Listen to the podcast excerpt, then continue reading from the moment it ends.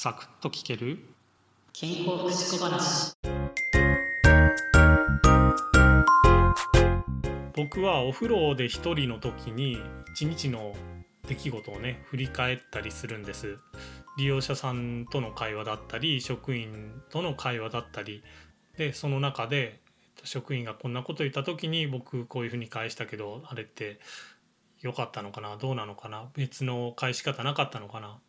えっとまあ、利用者さんもね同じでこういうふうに言われた時に僕はこう返したけどこれって良かったのかななんか押し付けになってないのかなとかっていうのを振り返るんですよね。まあ、振り返ってじゃ次こういうふうに言われたらこうしていこうっていうのは、ま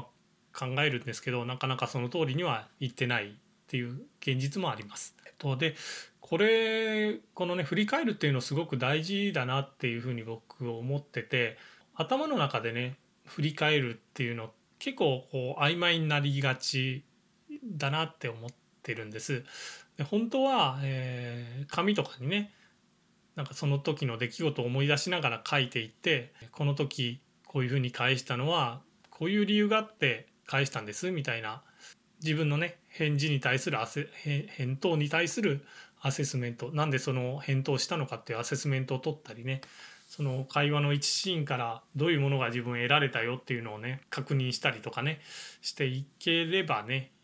よりいいと思ってるんですよね。でこれねプロセスレコードっていうものになってくるんですけどと、まあ、詳しくはね、えここで説明するとこうすごく長くなってしまうので検索していただいたりね、まあ、本とかもあるのでそういうのを読んでもらえばいいのかなと思うんですけどと福祉でプロセスレコードってあまり取られてない気がするんです。なんですけど利用者さんとのね会話とかがすごく多いのでプロセスレコードを取ってみるのがいいんじゃないかなっていう風なのをね昔から感じてるんですよ。で職場でも提案をしたことあるんですけどあまり受け入れられなかったっていうかねそういうのがあるんですけど普通にね働いてる時に取るのもいいかなと思いますし